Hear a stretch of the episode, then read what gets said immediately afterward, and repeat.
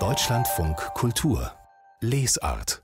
Jetzt mit einem Mann, der große Bühnen gewohnt ist, als vielfach prämierter Kabarettist, aber er kann auch Bücher schreiben. Willkommen, Florian Schröder. Vielen Dank.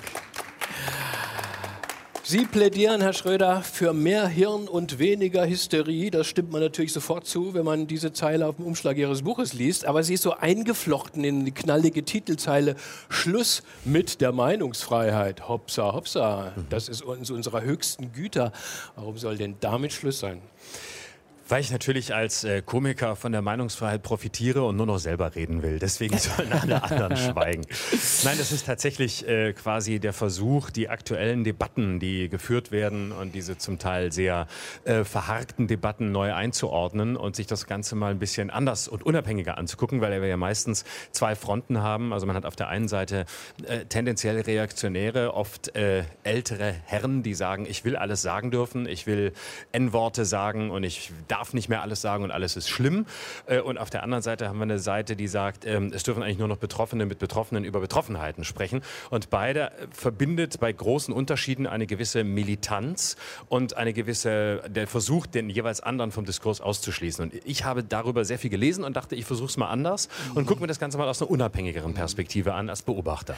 Ihr Buch beginnt und hat dann viel mit einem 8. August 2020 zu tun. Das wird ein großer Tag Ihrer Biografie mal später werden, glaube ich. Es war nämlich der Tag, als Sie bei einer Querdenker-Demo in Stuttgart auf der Bühne einem echt verdatterten Publikum wunderbar die Leviten gelesen haben in Sachen Covid-19. Alles genau natürlich unter dieser Rubrik Meinungsfreiheit. Die Bilder gingen damals durch die Medien. Jetzt werden Sie auch gerade mit Ihrem Buch wieder aus dem Archiv geholt.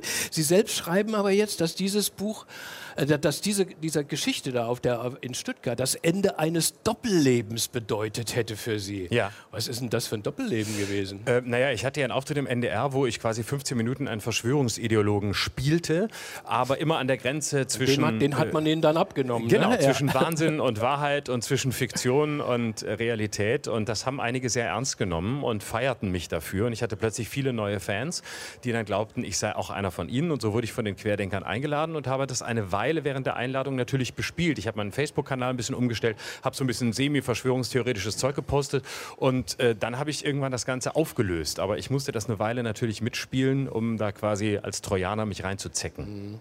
Mein Buch ist richtig umfangreich geworden, also über 350 Seiten sogar mit einem Apparat von Anmerkungen und Sie werfen sich ja, kann man sagen, furchtlos ins Dickicht von allen Diskussionen. Also die Rolle des Internets, Social Media, Verschwörungstheorien, aber politische Entwicklung von 1989 bis heute Ost-West, global sogar bis nach China. Ich habe mich gefragt, wie haben Sie sich das alles sortiert? Es wirkt zwischendurch wie eine Studie von einem Politologen.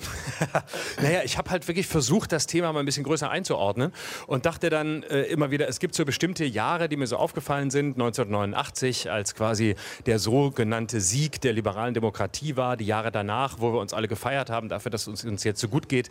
Dann kamen die ersten Einstürze, 11. September, dann Finanzkrise und so weiter. Und ich wollte das mal ein bisschen herleiten, warum wir eigentlich so sehr unsere Meinung quasi glorifizieren, warum wir uns selbst quasi so vergöttlichen und unsere Meinung wie eine Bibel vor uns her tragen.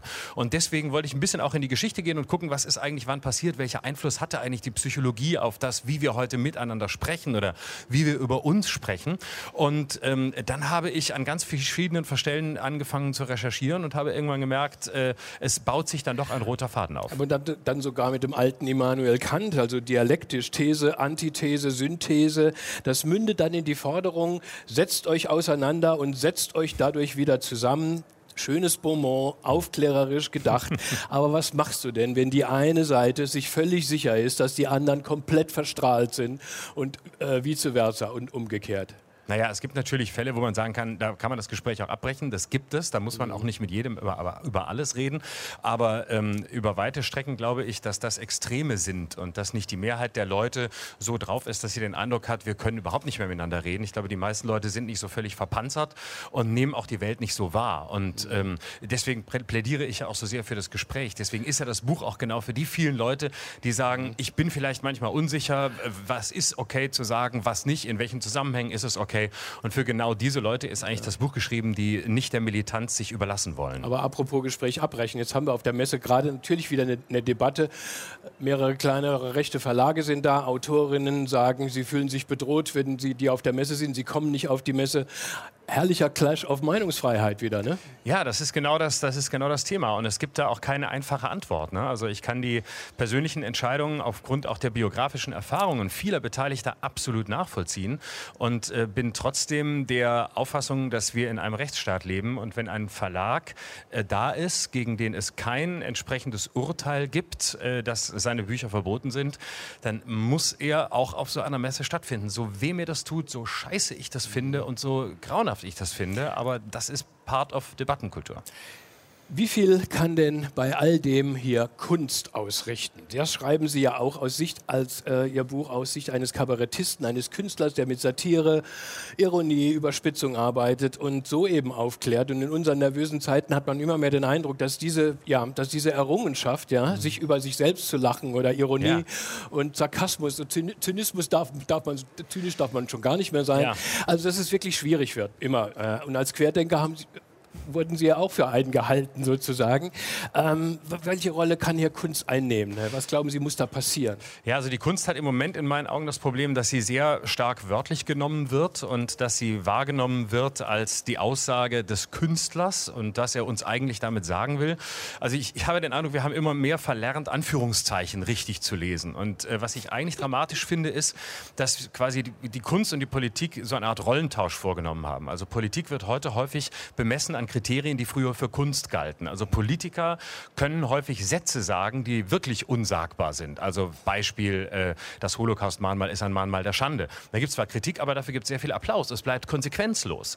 Auf der anderen Seite haben wir Künstler, die sich in den Staub werfen für verhältnismäßig kleine Fehltritte, wenn es überhaupt welche sind. Also keine Ahnung, Katy Perry und Kim Kardashian mit Zöpfen und dann heißt es, das dürft ihr nicht. Und dann sagt man, ein entsetzlicher Fehler. So, das heißt, im Grunde haben wir die Rollen getauscht. Politik wird nach den Maßstäben von Kunst immer stärker bemessen und Kunst nach den Maßstäben von Politik. Nämlich korrekt zu sein, aufrichtig zu sein. Aber dabei ist die Kunst ja eigentlich der Ort der Irritation, der Verstörung des anderen, des Nicht-Korrekten. Und das halte ich für wirklich problematisch. Und das ist eine Entwicklung der vergangenen Jahre, von der ich glaube, dass wir da wieder zurückkehren sollten. Denn wir sehen ja spätestens, wenn Boris Palmer spricht, Satire ist nichts für jedermann. Dankeschön. Florian Schröder, Schluss mit der Meinungsfreiheit. Für mehr Hirn und weniger Hysterie, so heißt Ihr neues Buch, jetzt im Deutschen Taschenbuchverlag erschienen.